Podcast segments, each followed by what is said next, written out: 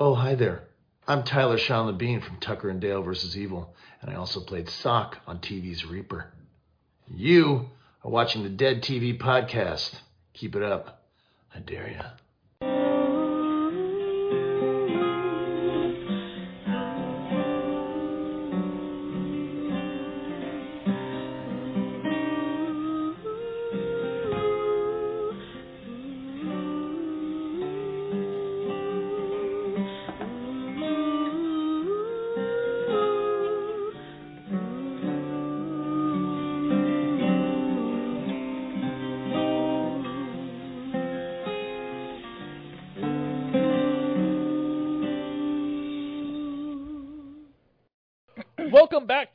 The Dead TV Podcast, podcast dedicated to all the canceled TV shows in the sci-fi, fantasy, and horror, and sometimes horror comedy genre. I am your host, Dr. Chris, And I'm Mr. Zeneca. and tonight we're talking about Reaper, the next two episodes, which is episodes 11 and 12, right? Do I have the numbers 12 and right? 13. 12 and 13. And before we get to that, we do have a uh, bit of interesting listener mail here. Ooh. This comes from Michael. They say they like the show. I'm looking forward to hearing the back catalog of shows because they only came into Reaper and they heard most of War of the Worlds. Oh, excellent. I hope you enjoy the back catalog of the podcast. The older ones are mm, a bit rough. Thank you so much for listening. Uh, uh, our quality has gone up over time. We got new equipment, et cetera, et cetera, so the sound quality is definitely increased. So now I do all the editing in either Audacity or Reaper audio programs. So I really appreciate any comments. I spend a lot of time on these. We're doing a podcast covering Reaper as you edited it on Reaper. I'm not too familiar with Reaper, but that's uh, pretty funny. uh, yeah, a friend told me that my taking over of all of the editing was doing the devil's work.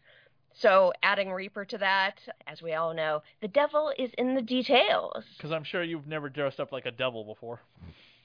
Of, of course, all the time. Yeah. You know, I have one particular outfit that's all red and it's mini skirts and high heels. It's excellent. I think our listeners would enjoy seeing you that in that outfit sometime. Next time you dress up for it, definitely post some pictures. Sure, sure. hopefully everyone enjoyed the uh, cameo that Mr. Zeneca got for us from uh, the actor who plays Sock. Tyler Sean Labine. Yes, that was fantastic. And hopefully he'll come on our show. Hopefully, hopefully. Yeah, um, still hoping for Ray Wise. I sent that email out. You know, I'm going to be emailing some of these people again. But I definitely want some behind the scenes people in as well. You know what I mean? Yeah, yeah, of course. Because those sometimes stories are some of the best, especially with all the special effects that this show does. Indeed. We're going to jump right now to the episode for episode 12, Unseen. Season 1, Episode 12, Unseen, originally aired March 20th, 2008.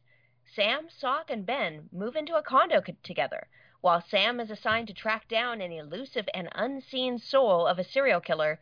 The guys meet their new neighbors, Steve and Tony, who ask them over for a home cooked meal. Meanwhile, Sam has doubts whenever he's around Katie, thinking that she may be a demon as well, while Andy also confides in Josie about her own worries about Katie, thinking that she may be homicidal.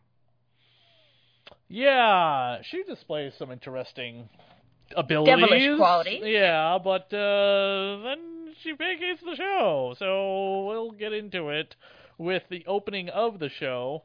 A- Again, just kind of uh, just a little bit strange, I thought. But unseen, Sock is living at the uh, the workbench, and uh, I just wanted to point out right from the beginning when I saw this, I'm like, where are the cameras? But apparently, Ted never had cameras. This is a corporate like chain of stores. There's no cameras. This Yeah. is 2008. What? I had cameras when I was working as a uh, sec- not a security guard, loss prevention agent at a uh, Rite Aid. Yeah, there's no way that in today's day and age that you could get away with living at the Home Depot or at Lowe's or any of those other stores. No. You'd totally be caught immediately. Even in the 80s, they still had camera like VHS security cameras in stores like this. You know, they definitely did. And you tell me there's no sweeping of the store. I, I don't know. It just it, it's a little far fetched, and I know I'm making a big deal about it, but it just seems a little bit ridiculous. I snore. I have sleep apnea. Maybe Katie uh, needs a sleep apnea machine. Well, she snores like a demon, so that's one hell of a snore. Um, I'm not a bowling fan. Are you? I like bowling every now and then. I haven't done it very often uh, in recent years. Do you like bowling? or you just like playing with balls? Both? uh, it, the two aren't mutually exclusive, but yeah, I do like bowling. One thing I do like about Sock's bowling ball is that it has a skull in it. And that reminds me specifically of the movie Mystery Men.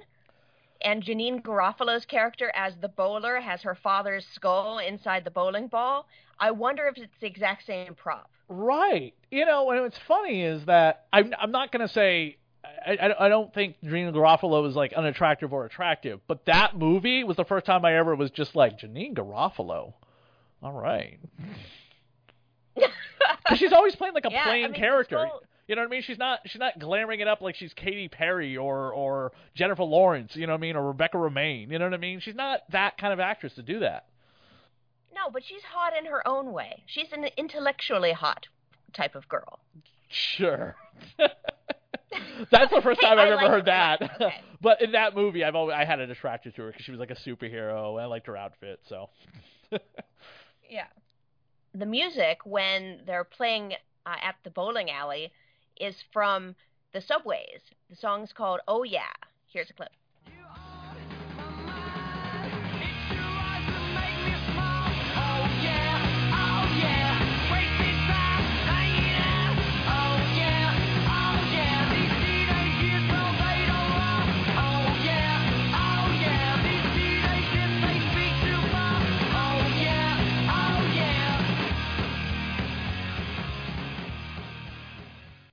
Underworld is terrible, and all the movies are terrible. But there is no denying what Sock says about Kate Beckinsale in this movie.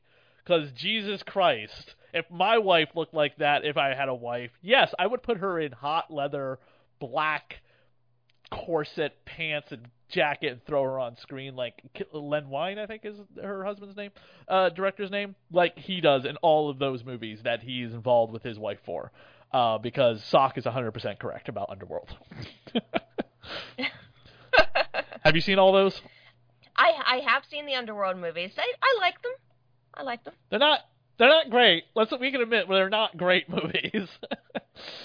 uh, No, always, they're not great, but they're they're nice eye candy. It's That is people all. walking through doors. Right, that is all they are. But I do like the first one more than the other ones. So again, Ted thinks someone's shoplifting and it's the greatest crime ever. But he's gonna catch whoever did it. Those cameras get messed up and he gets pissed about it later on. This is just the Ted moment for the episode. Every episode seems to have a Ted moment, which is very funny. And it's always something really stupid, like the gambling earlier.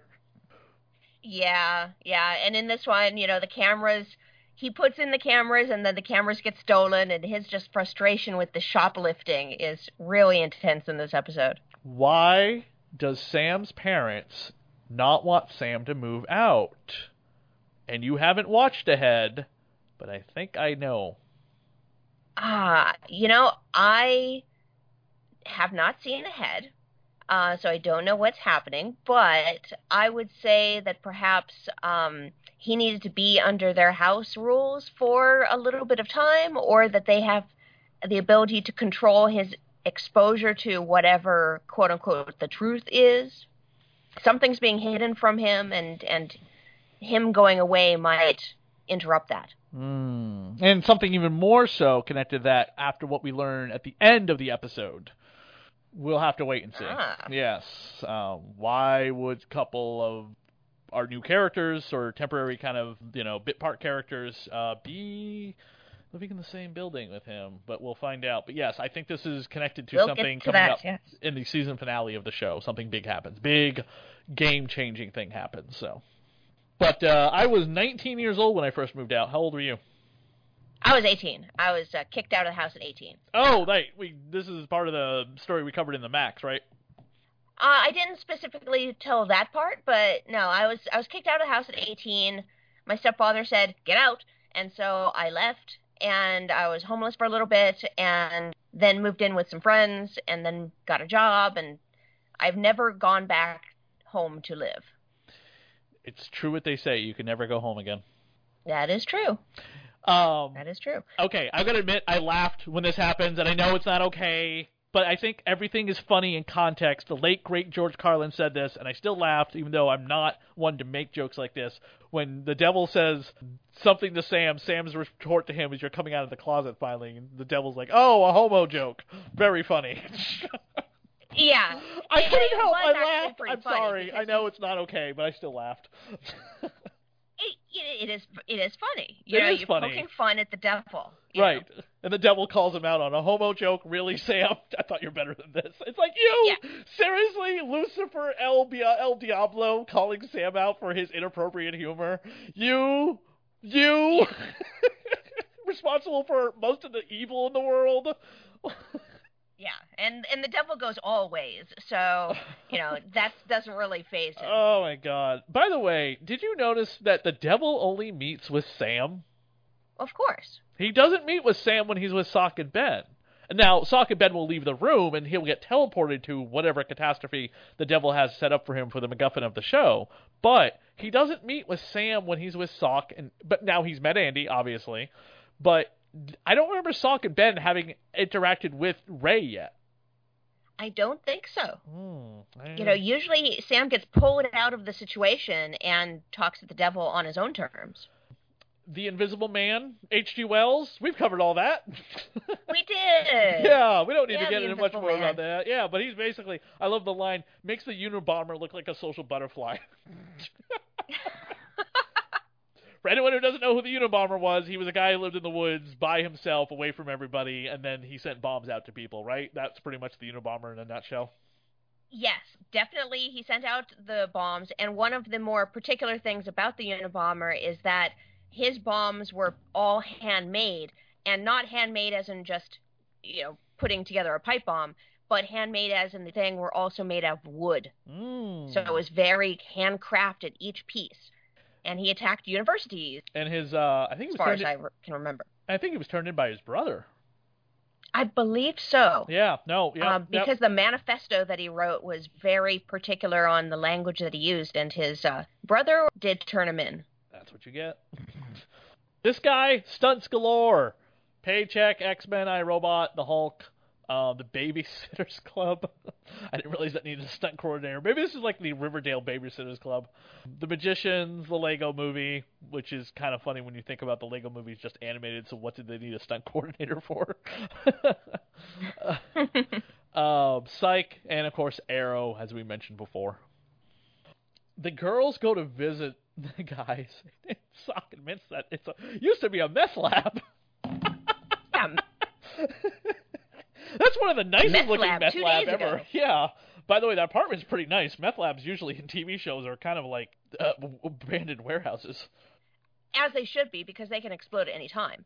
But the rent is twelve hundred dollars a month, which even for that quality of a building, and it used to be a meth lab, they're still getting a hell of a deal. Absolutely. The But uh, Sock forged the signatures on the lease. Oh, Sock jeez. forged the signatures, so he is in my in my mind he is a a particular villain in this particular scenario because you don't sign your friends' names on a lease without even telling them that they're going to move in with you. Like that is way over the line. I would never tolerate a friend doing that to me. Yeah, that's not cool, but it's played for comedy just for the sake of it. Just like the uh, the magic bullet. I don't own a magic bullet, but it's uh, something I, I guess I would have if uh, someone gave one to me as a gift. Would be kind of cool. I love the fact that Ben uh, Sock has been saving up for a magic bullet for years. They aren't that expensive. Maybe they were back in 2008. Who knows? I remember that technology was still kind of new then. It's just a blender. I know, but it's a different kind of blender. It's like a ninja blender. In fact, it's more like a ninja blender because what comes out of the magic bullet? It's like a glaive from the movie Krull. Do you remember Krull? The sci-fi movie? kind of. I remember what you're talking about though. The Right. kind of boomerangish type of thing. Okay, yeah. And and now someone's like, "Oh, but it was Xena." No, that was a disc. Krull was the was the boomerang flying, you know, death metal thing. That is exactly what it reminds me of. But not a now you could also say a ninja throwing star, but again, as soon as I saw that, I was like, "Oh, it's the glaive from Krull." Yeah. Which you want to talk about obscure fantasy movies of the 80s. Yeah. So the park that the Invisible Man is actually in, uh, our villain Herbert Scrim, that is Seattle's Discovery Park. It's the largest park in Seattle, and it is quite woodsy. You know, it's 534 acres. So if this was the park that Herbert lived in, and now he's just pissed off that people are jogging through his little territory, you know, that is a quite a large territory. 534 acres is a lot. This is the cheapest, lamest villain of the show, the Invisible Man. We don't have to do anything other than like post edit some shimming trees. Lame. yeah, it's the whole predator effect of the Yeah, invisibility. right. It just it looks like they were on budget, and this is what they had to come up with. Because they don't they don't always shoot the episodes in order. You know what I mean? Yeah. So Ben climbs a tree and feels like Spider Man. We don't need to explain who Spider Man is, but it's very funny because Ben will go on to play Wild Dog on Arrow.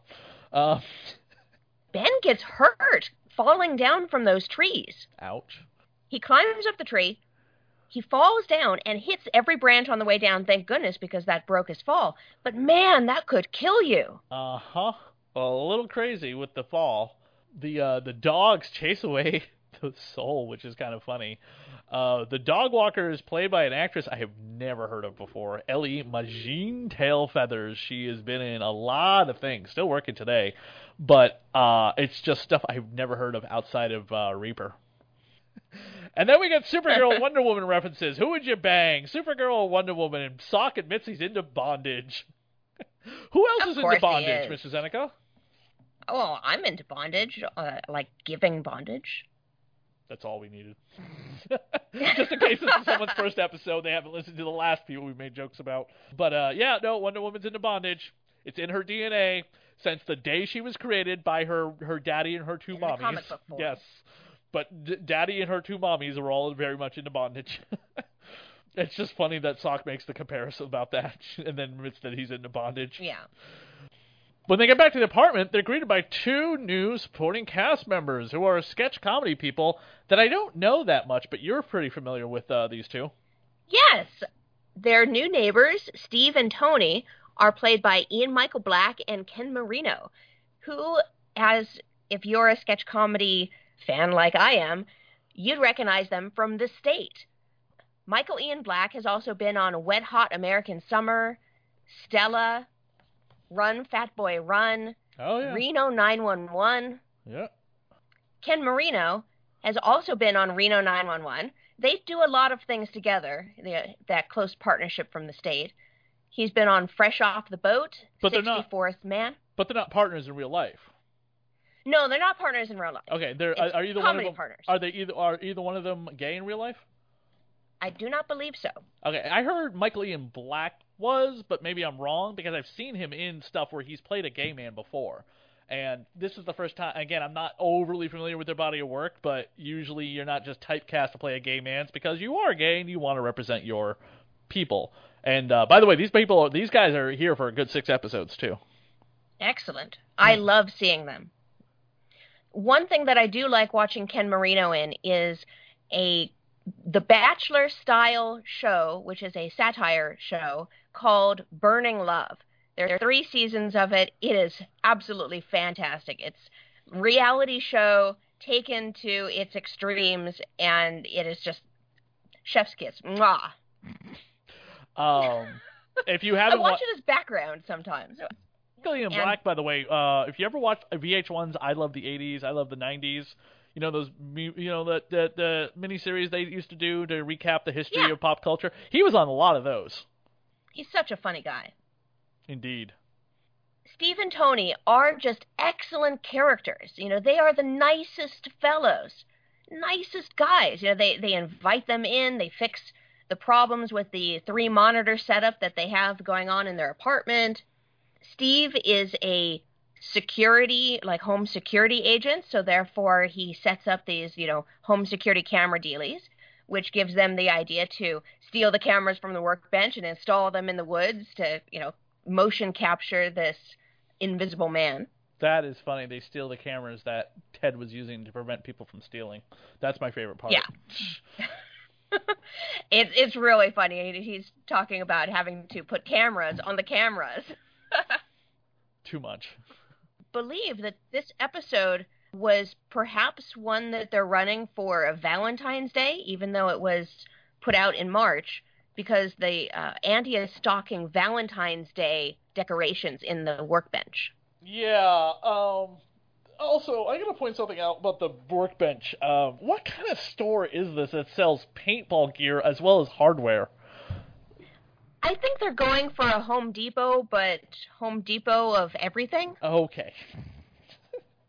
Because I'm like, wait a minute, wait a minute. I, I get TVs, okay, but maybe this is more like a like a BJ's or a Sam's Club. I think with a lot of hardware to it, or maybe it's like um, what's the place that people go to that build all their furniture? IKEA. IKEA, but not this. They don't seem to ever show off furniture other than the stuff the guys lounge around in. Yeah, I mean it's its own store. It's just funny that every five minutes, every episode's got something that you're like, okay, this is less and less like a Home Depot.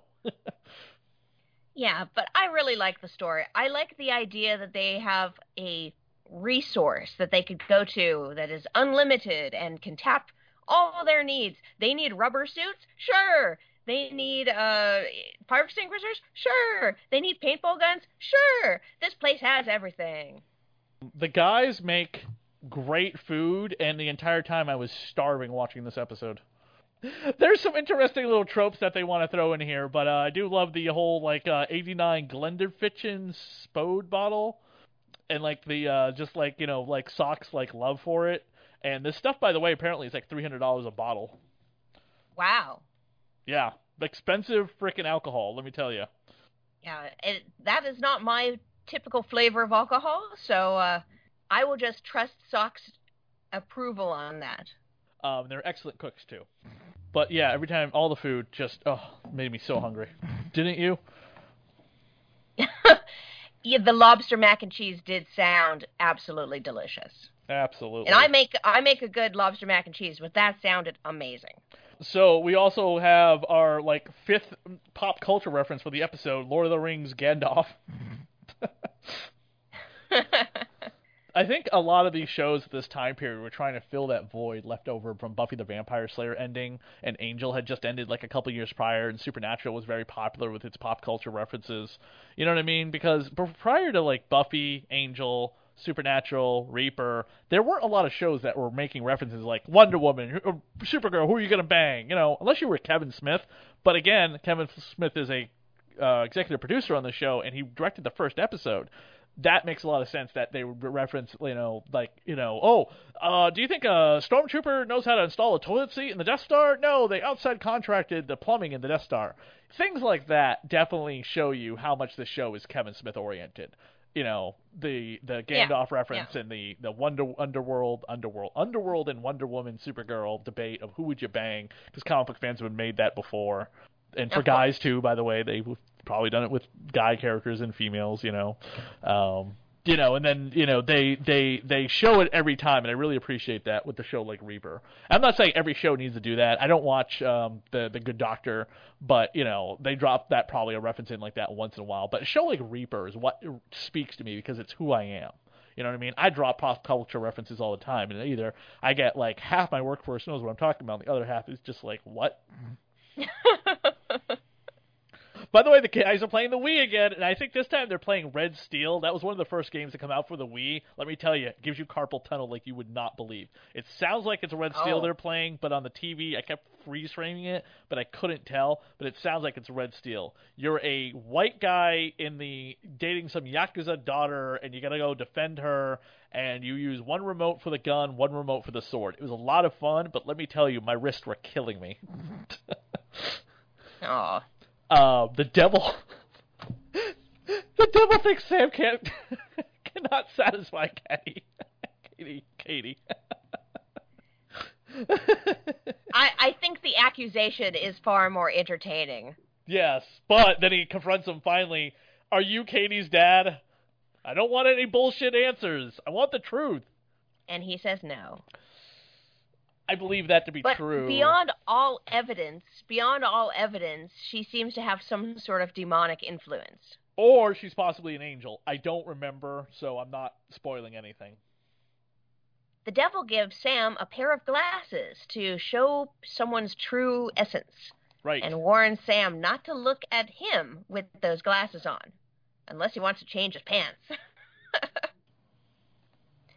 In this episode, we also get a mention of the ye old MySpace, because Ben says that he's putting Steve and Tony on his top eight spaces. What a flashback that was. Oh boy, MySpace, which does still exist in one form or another, but not the way that we use Facebook these days. Yeah, yeah. Takes me back. The guy's apartment has a dartboard with Ted's picture on it. I noticed that. That's hilarious. Uh, Sam decides to go over and pay his respects to the, the the gay couple, and they come to find out that the Sanders he saw in their episode earlier are very much like Hellboy uses in Guillermo del Toro's Hellboy movies. Hellboy sands down his horns to make him look more human because his horns are like incredibly devil-like with long, elongated horns, like the ones Loki has on his helmet.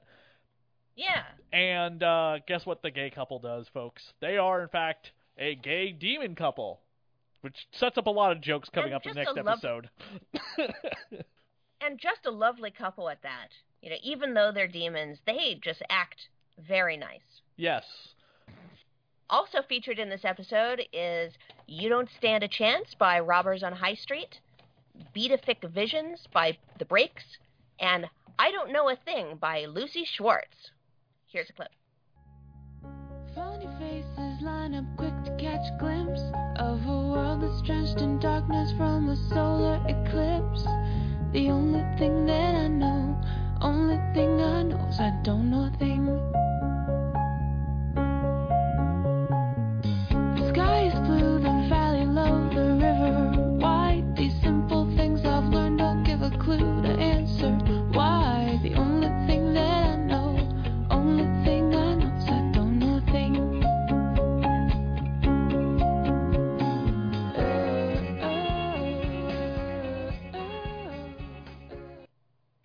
That's all the notes I have on this episode.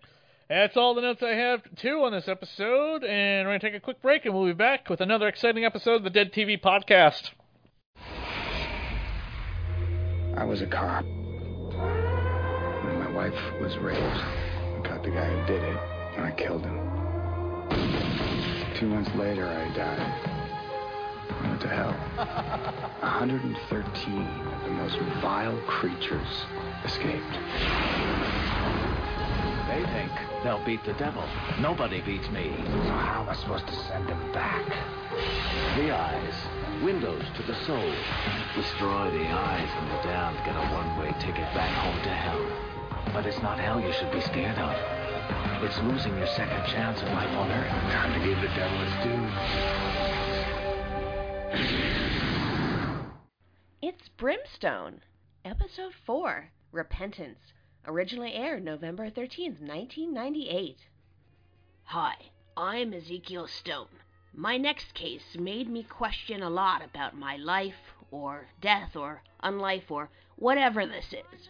But that's not how the day began, which started so mundane. I woke up with a craving for a Reggie bar. It was milk chocolate with peanut butter and roasted peanuts. Apparently, something long discontinued. It was a candy bar named after Reggie Jackson, discontinued in 1981. I went out looking for one. Then I went to get my favorite coat fixed. Even though I wake up with everything I had on me when I died, including $36.27 in my pockets, my coat doesn't automatically repair. Could only guess that the devil liked to watch me wear the battle scars of my bounty hunting every day, the bullet holes, stab wounds, and all. At the hotel, there was a new girl behind the counter, one that I would come to rely on during my time there. Maxine, or Max for short. She was a kooky lady, but she knew her way around technology, which is something I simply just didn't understand. I had no idea what the internet was, or even what a mouse did. 15 years dead, and the computers went from room sized machines at universities to information boxes on everyone's desk. Max was a writer, self published on the internet. Looking back, Max was closer to the truth than she knew, insisting that God sends the cop and that it was a better story than the one I was living. She didn't know a thing about me, but she had real insight, in her own way. The devil surprises me in the guise of a bum when I tried to give him my daily 27 cents. He grabs me with a burning palm and says, No good deed goes unpunished. Turns out that was not so much of a turn of a phrase as more like the theme of my next mission. The devil started telling me of a cannibal soul, but in hindsight, I think he deliberately gave me false information since I said that being good wasn't supposed to be easy. However, I followed the only leads I had a crime scene and an eyewitness. Harry wore a coat covered in duct tape and obviously drank a heavy diet of whiskey. He told me that he saw a man in a trench coat jump off the bridge 80 feet and disappeared. Cops thought he was hallucinating, but the corpse had its eyes cut out. Certainly sounded like something a hellish soul would do. My first tangible clue was a shiny antique button, obviously military. So I went to the local military memorabilia shop. Jimmy G's World of War, run by a real expert, Jimmy G. Thing was, though, the entire time I felt like I already knew him. Deja vu, but in my gut. Something felt wrong and right all at the same time. His face was so familiar. It's like it felt like he should be talking about muscle cars instead of World War II Nazis. His expertise and obsession brought him to the conclusion that I was a Nazi hunter, which, I mean, he wasn't wrong. Without prompting, he trusted me entirely to share his 10 year collection of Nazi evidence to track down the criminals. On a side note, I asked if he could track down a Reggie bar for me. He came through a little later, supplying a box of them. I didn't realize it fully at the time, but this one meeting led me to question the reality that I thought was true. I knew this man, maybe under a different name and a different time, but I knew him. This chance meeting was the first string that unraveled the story of my life. But I'm getting ahead of myself. Jimmy G helped me to find my hellish perp, a Dutch Nazi, a member of the Wehr der Lingen, the Dutch SS, Martin Benedict, otherwise known as the Angel of Mercy, who turned over 18 Jews to the camps under promises of visas and freedom. He chickened out and turned them in, and for that he suffered in hell.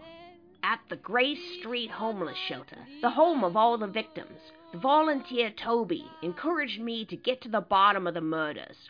I also heard of what could only be described as an urban legend, the Angel of Mercy, but all the stories were about acts of superhuman heroism, saving people in the homeless community. I caught Toby shooting up. I didn't want to ruin his job at the shelter. I just needed info on the whereabouts of the Angel of Mercy, which he traded for my silence. I followed the haunting sounds of a German song sung by a famous actress, Marlene Dietrich. I found the Dutch SS officer eating a pear and reading German poetry. When I brought up the homeless corpses, he ran and insisted his innocence, that he hasn't killed anyone, and was repentant. We tumbled out the fourth story window, and I got caught up in quite a bit of barbed wire. Martin Benedict had the chance to shoot my eyes, and he didn't. Father Horn shared his thoughts on repentance. If the soul does good works, do good works overshadow past deeds? Another victim, but this time it led me to the real killer. I kicked myself when I finally realized it. There was a human killer in the mix, and Toby was him.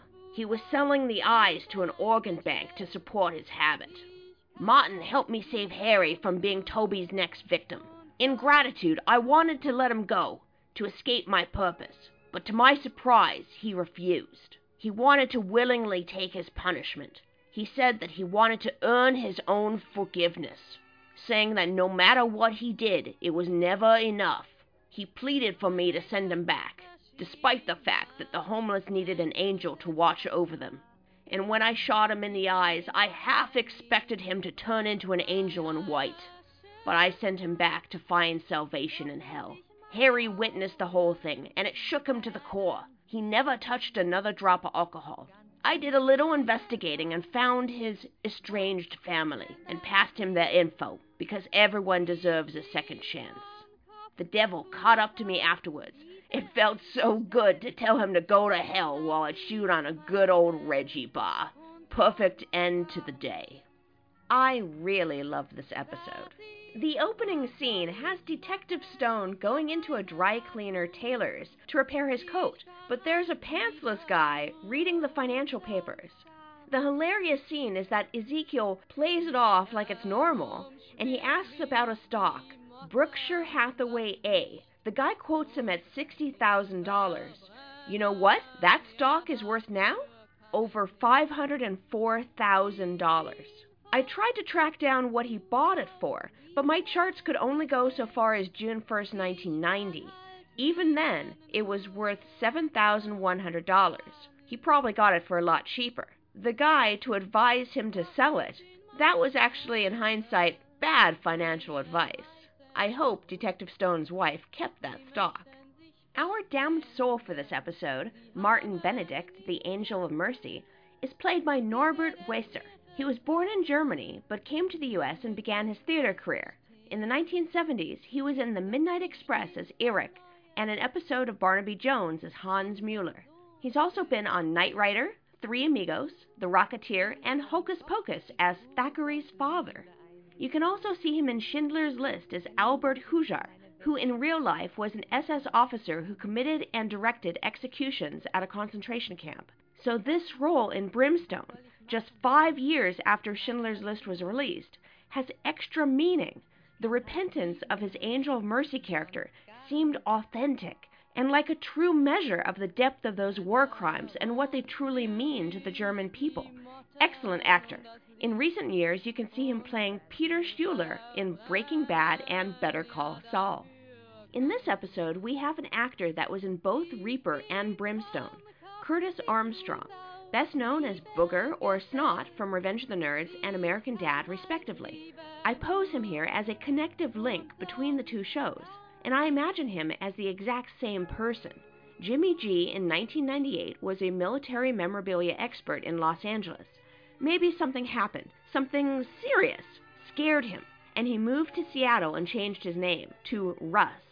Got completely out of military gear and got into muscle cars and vintage electronics and maybe the loss of his former life pushed him into doing lots of drugs, desperate for friends.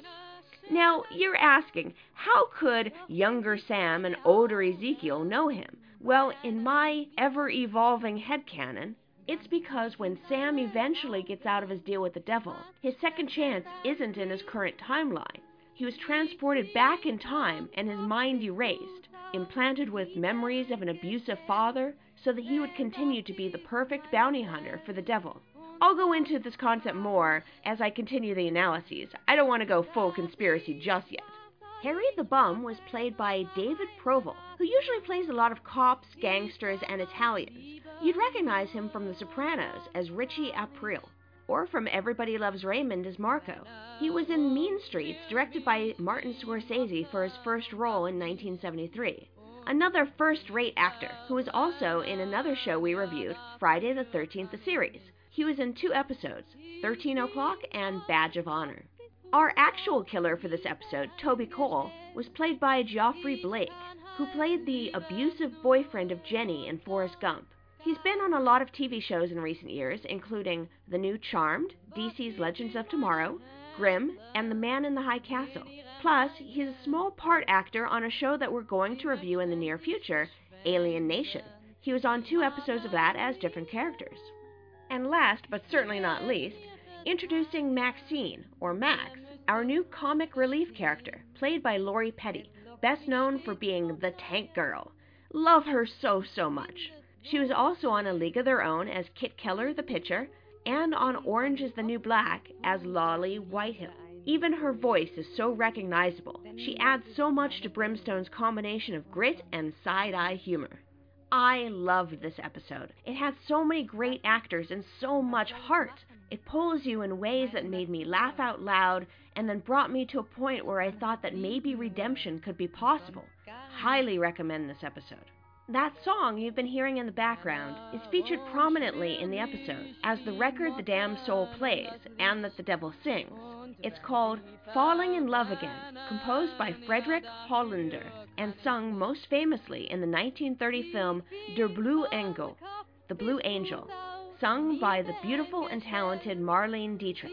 You might not recognize her name, but she was one of the highest paid actresses of the 1930s, known for her glamour and exotic looks. She was also a German World War II humanitarian, living in the U.S. and supporting and housing French and German exiles. I'm a big fan of the silent film era, and Marlene Dietrich's career spanned silent films, stage shows, and talkies. She was so enigmatic on camera, so hypnotic. You can see her on Alfred Hitchcock's Stage Fright and Orson Welles' Touch of Evil. In 1999, the American Film Institute named her the ninth greatest female screen legend of the classic Hollywood cinema era. The song Falling in Love Again has been beloved and covered by a number of artists, including the lovely and talented Billie Holiday. This song became Marlene Dietrich's anthem, both in German and in English. Such a good song. Good night. And we're back. You might be able to see Mr. Zeneca be very devilish to somebody coming up in a short film, which is currently getting edited. Stay Ooh, tuned. Finally. Yes, finally. You will be able to view this, I think, at film festivals, maybe. We're not quite sure where it's going to start streaming yet, but definitely it's going to be submitted to film festivals. It's a comedy that was shot during COVID. It's got it's Kevin Smith's style to it, very much like Clerks at a radio station. So another reason I'm bringing it up, besides the fact that both hosts are in it, but um, our show, obviously, Reaper, you know, is Kevin Smith oriented, and Kevin Smith's a big influence in my life, in my writing, and a lot of things that I, I do. And we, of course, we uh, if you if you're if you're listening, new listener, and all listeners, didn't we cover some Kevin Smith, Mr. Zeneca? Yes, we covered the animated series of Clerks. Yep, pretty much the only thing of Kevin Smith we could probably cover on this podcast because he's never done anything else that's gone beyond that besides Comic Book Man, but we're not covering Comic Book Man. There's no reason to cover a reality TV show on a podcast. There are podcasts that do that. We're not going to. It's also seven seasons long, and what what are we? Gonna, every episode would be like three hours long because of all the pop culture in every single episode.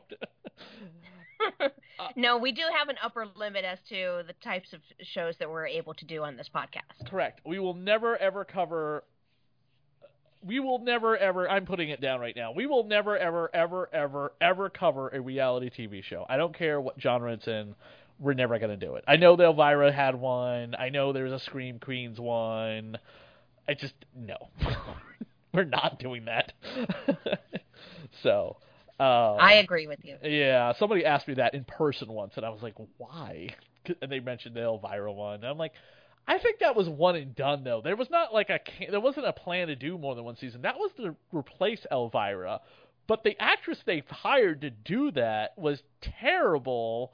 Or I'd heard other stories, and Elvira was just like, oh, Cassandra was just like, I'm just gonna do it till I'm dead. So, Mm. yeah, but on to Acid Queen. Speaking of another queen, here on the Dead TV podcast, Mr. Zeneca has the plot synopsis for us. Acid Queen, Season 1, Episode 13, originally aired March 27th, 2008. Sam tells Sock and Ben they can't be friends with Steve or Tony anymore, which leaves Sock depressed because he has become so used to having Steve and Tony take care of him. The escaped soul is a woman who, threatened by beautiful girls, has come back to kill all the women she feels are more beautiful than she is with acid. Sam panics when he finds out that the soul's next victim is Andy and races to save her. Sam is still trying to reach Katie, who pretty much broke up with them, they're on like a Rachel and Ross style break. And the guys are also dealing with the ramifications of finding out that their next door neighbors are demons. Yeah, they're demons. And whenever they bring up the idea that they're living next door to demons, the first thought that comes to mind is them being eaten by them. And they're good cooks, so I don't think they would have the desire to eat humans, but they are afraid of that possibility. The guys also give Sam the worst advice throughout the entire episode about women and Andy and Katie and Jesus Christ. They you wonder why these two are constantly single. Obviously, Katie's not returning Sam's phone calls, so it's hard to determine where the relationship is. And Andy says to Sam that she likes him and that her jealousy of Katie was because she realizes her feelings for Sam. You know, I watched this and I was just like, man, Sam, nut up or shut up. Because this going back and forth with Andy, she admits her feelings and then Sam doesn't jump on that like, I've had feelings for you my entire uh, time that I've known you. Yeah, nut up or shut up, man. And like Sam is teased by Ben, you know, in previous episodes and in this one. Oh, I'm Sam. I have two beautiful women who just want me. Uh. yeah. Yeah. The hangups in my life are terrible, you know. Yeah, they're they're pretty terrible. You work for the goddamn devil. and it's a very important job. It takes up all his time. Right. Um, Gets interrupted all the time by the devil. By the way, it's Ben's birthday, and they forgot. yes, it's Ben's birthday. Or it was. And, and Steve and Tony took him to a gay bar. His reaction, like, oh, that makes so much more sense now. yeah, exactly. it's like, oh yeah, yeah. I have never been to a no, that's not true. I have been to a gay bar, but it was uh uh I was wingmanning a friend of mine. She so it was gay lesbian night. And I wingmaned a friend of mine. She wanted to ask out somebody and she asked me to come with her. Oh. I was that like was lovely I was like, How do. should I dress? She's like the way she put it was very funny. She said the least gay possible. Aww. So people will know. like I thought, I thought you people had gaydar, and she's just like, you people, listen. So I wingmaned him, chatted up some people. Nobody hit on me. So okay. But that's very funny. They took him to a gay bar. The vessel for this episode is bubbles. A bubble blower little bottle that you'd get like a child to blow bubbles. Why bubbles? Why half I don't the, know. Why half the vessels? The toaster, really? I mean, at least the the magic bullet made sense. By the way, we didn't see Gladys in the last episode. No, no, we didn't do the whole DMV drop off. No, weird, huh? But she's not in every episode. We know that based on IMDb's numbers. So, Sock says Ben is like a ten year old girl with his feelings. oh, Jesus Christ! What's the term for that? Is that sexist? Is that no? Well, it, it toxic masculinity, toxic, perhaps? Yeah, something like that. It's not sexist because Ben's a guy. But, uh, yeah, just like Jesus Christ, Sock, you're too much. I love you, but wow. Yeah, I honestly think that the character does these little bits of rudeness because he has some sort of inner conflict with his own sexuality. And his you know, mom. he alludes to like his feminine side, exploring his feminine side, but when confronted with the gay couple, his immediate response is, "I'm not gay. If I'm this, in a girl." If this show came out today, they would totally make Sock a ho- closet homosexual, and he would come out on the show. Yeah. Totally. They, they would go trans. clo- Or, tr- closet. trans. Um, maybe that'd be interesting. I don't see CW kind of crossing over to that too much. They did it on Supergirl, but I don't. I don't know. Trans might be the bigger leap. Gay might be the softer leap. You know what I mean? True, but I think for Sock's character, I think trans might actually make sense. I think the you know, or at least gender fluid. I think the devil would be trans, and it would flip back and forth between men and women every five minutes just to entice the guys. Eh, And by trans, I mean magical trans, not real life trans. okay. Sam gets taken to a sexy photo shoot with models, and it's basically like Sock's dream of women everywhere who are like hot, naked. Now, again, this completely goes away from like him possibly being gay. He could be bisexual too, though. So you know, his latent homosexuality could also be the fact that he's bisexual, because he does seem to have a very much hard on for the ladies. Hence his daydream about Gladys. True. Yes. Could So, be. and I don't think a gay man would do that, right? The gay man would not be fantasizing about making out with the the the older cougar demon at, at the DMV. Sexuality is a spectrum. You know, I have noticed that gay men do like boobs, even if it's just aesthetically. So, Sock could be any shade of, you know, between gay and straight or pansexual, or anything in that spectrum. But he is adamantly trying to put forth the idea that I'm a he- I'm a heterosexual, which then that therefore indicates that he's not entirely 100% heterosexual. There's, Gotcha. there's something else in there that he's not admitting to himself. Gotcha. The girl is burned by an acid. Uh, so this person, this the escaped soul, can spew acid. This is a very supervillain kind of thing. Nothing springs to mind. I'm like trying to focus on a comic book character I'm thinking of who spews acid, but I can't. Ah, it's it's killing me. Does Um, Toad does Toad spit acid? No, he spits like a a hard adhesive or something like that. You know, because like, if he throws it at Jean's Ah. mouth in the first X Men movie, but it hardens up immediately. So, but there are characters that do do the acid spewing, or they have like an acid touch to them. There's a character from the Hack Slash comic book that is a supermodel that's got like an acid touch, but she can control it. At the fashion shoot, the song that's playing is Tight Fit by New Young Pony Club. Here's a clip.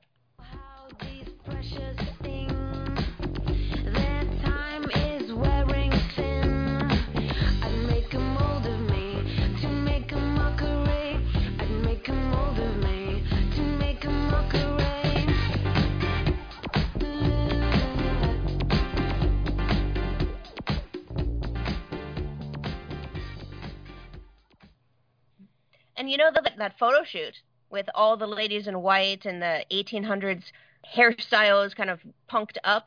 I've been in shoots like that. They're very fun. Once again, Sock with his uh, great, you know, dialogue. The soul is a hot dead chick, and uh, Sock finds the even dead she's hot.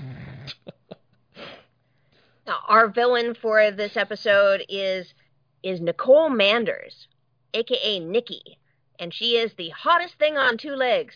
At least that's what she wants to be. Anyone else gets cut down in her wake. Mm. Erica Cerra has been in things. She was uh, Trini's mom in Power Rangers. That shows how old she is now that she's a she's an actress playing the mom to a teenager character. Power Rangers. She was in uh, Blade Trinity. She was Goth Vixen wannabe, which I think this is the woman that shows Dracula the Dracula dildo, and then he rips her throat open.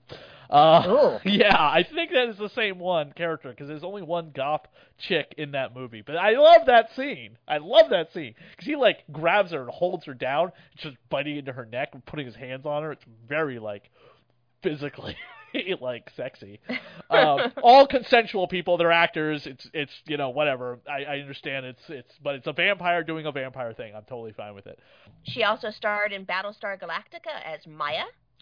And she's on Nancy Drew right now, which I'm not watching. I I I will wait till it's on uh, Netflix at some point. So She is also in Supernatural as Duma or the Shadow or Robin.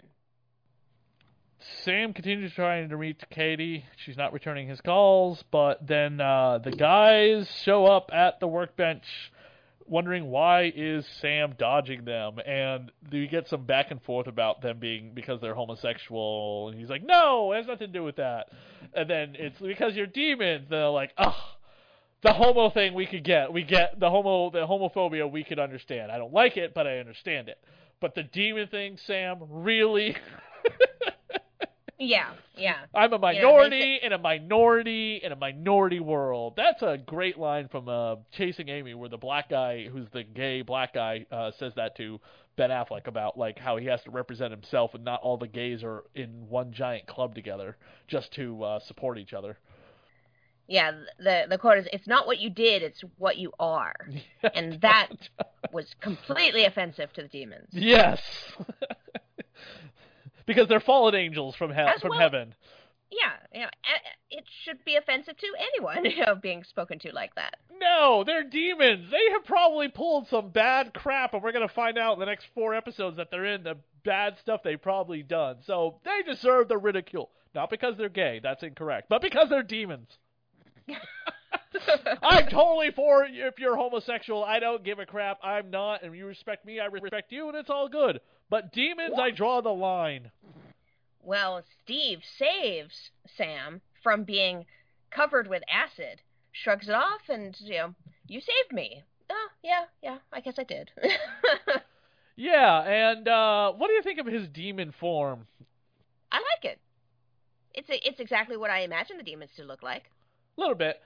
A little Giger in there. Yeah, a little bit. Um, Rae Dawn Chong in uh, Tales from the Dark Side, the movie.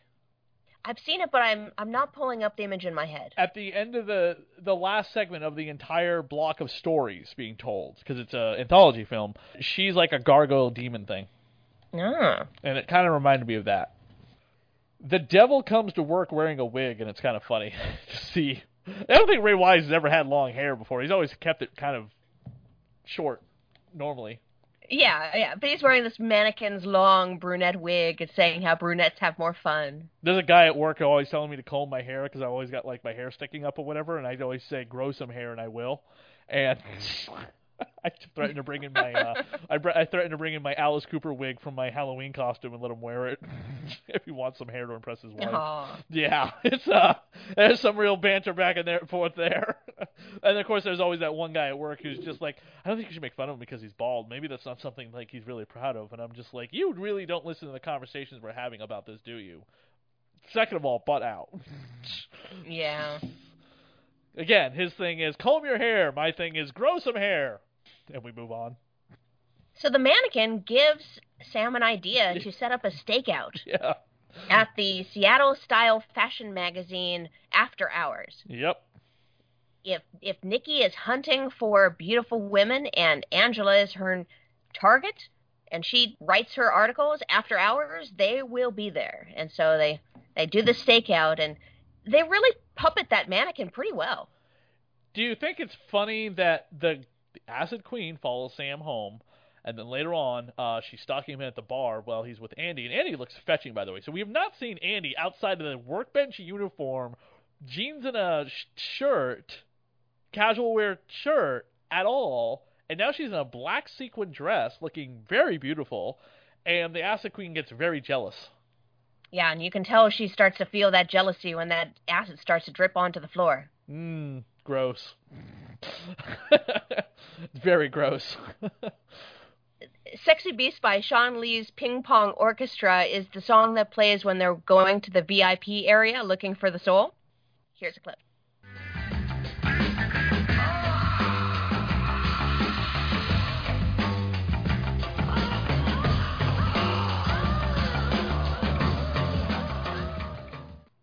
Tony is the one that gets them into the top 20 beautiful women in Seattle party. Gives them all tickets to go because he is a PR person. Which makes sense. I think that's a trope of some kind that most PR people are gay, right? Like they cast a lot of that in movies and TV, like fashion designing people. I don't know, uh, definitely the fashion designers, but I haven't heard of the uh, PR people. But eh, I've seen it it makes sense for like, the, his character. like their agents, you know what I mean, publicists. They seem to have like a Yeah. gay, feminine kind of feel to them once in a while. You know what I mean? Okay. So Sock is being absolutely ridiculous at hitting on the other beautiful women. Of Like course. he starts doing this palm reading bit with uh, the woman named Angela. He's doing it well. He's being okay, kind of charming, and then he goes into, "You're gonna be my baby mama." It's like, come on, man. You really think that would work? Like it, it made me want to slap him. Yeah, he's a little bit ridiculous in these two episodes. Uh, they're definitely pushing it up a lot. Oozes of charm as well as just oozing in general. Um, yes, ooze, ooze. yes, ooze. And speaking of ooze, unfortunately, Annie gets some oozed. She gets injured from the uh, Acid Queen. Not directly injured from the acid itself, but through the auto accident that the entire crew gets into trying to escape the acid queen herself. And she's seriously hurt. Yeah. She'll be fine. the next episode. There's good continuity between the episodes, but no, she'll be fine. And so at the end of the episode, Steve allows Sam into the inner sanctum of their apartment where even the devil can't hear them talk and says to him, You're special. The devil doesn't talk to anyone, he talks to you. You're special. Yes. And there's going to come back to that in the final episode of the season. Again, that's the big cha- game changer for the whole show. Very interesting stuff that we are leading up to. In this episode, we have a lot of music. Also featured is Pretty Pictures by Little Barbie, Mouthful of Lovin' by MDM, What You Gonna Do by Mobonix, High Flying Bird by the Bent Scepters, Waste My Life by Love Arcade, and Fat vs. Slim by Stephen M. Secchi. A lot of music. That's all the notes I have for this episode. The episode was directed by James Head, which we've talked about previously. Uh, he's worked on R.L. Stine's The Haunting Hour, Spooksville, Kyle XY show I think would be really cool. But this is the last episode he did. He also did Love Bullets and Blacktop, Ashes to Ashes, and Hungry for Fame. And The Dead Zone, 20 episodes of The Dead Zone. So long time running uh, television. Director, uh, somebody I've also reached out to to try and have on the show. We don't necessarily have to have the guest tied into the episode that we're on for, unless it's a guest, obviously, of the episode itself. But uh, overall, in general, if, if a line to anyone from the show would be fantastic to have on. I reached a couple contacts, and I don't know of anyone who worked on Reaper that they're aware of. Hopefully, we'll find someone. Hopefully. Don't forget you can find us on Facebook, the Dead TV Podcast, and our individual Twitters at Christy SAV and at Elegantly Kinky. And you can send us an email like people have, thatradiohorror at gmail.com. We are on Audible. We are on uh, iTunes, Stitcher, Google Play. Leave ratings on Audible too if you listen to us on Audible. It's very unusual to listen to podcasts on Audible, but it uh, is becoming more and more normal. There's a couple podcasts I listen to. Not a lot of ratings for podcasts that are very popular on Audible. So Audible is still very new to the general public um, in listening to things. There's an Indiana Jones podcast I absolutely love. I want to give a shout out to. They break down everything to do with Indiana Jones, like not just like reviewing the four movies, but also the stuff within the films, the historical stuff within the films that is actually part of history, but also comic books, video games, and the TV show tie-in too. It's a lot of fun to listen to because I'm such an Indiana Jones fan. But uh, we might have some guests coming on, possibly for possibly either Reaper or uh, Alien Nation that have nothing to do with the show, but just cross promote with their own thing. And I'm working on those right now, so uh, more details about that to come. And if you are a reviewer, television reviewer, critic, and you liked Reaper, come on the show. It doesn't necessarily have to be somebody from the show. It's nice because it's inside stories, but it'd be nice if you do have a platform you want to cross promote with us. We are more than happy to do that. It's been a little while since we've done that, but I'm definitely open to it. And we'll be back in a couple weeks with another couple exciting episodes, episodes 14 and 15 of CW's Reaper. Good night.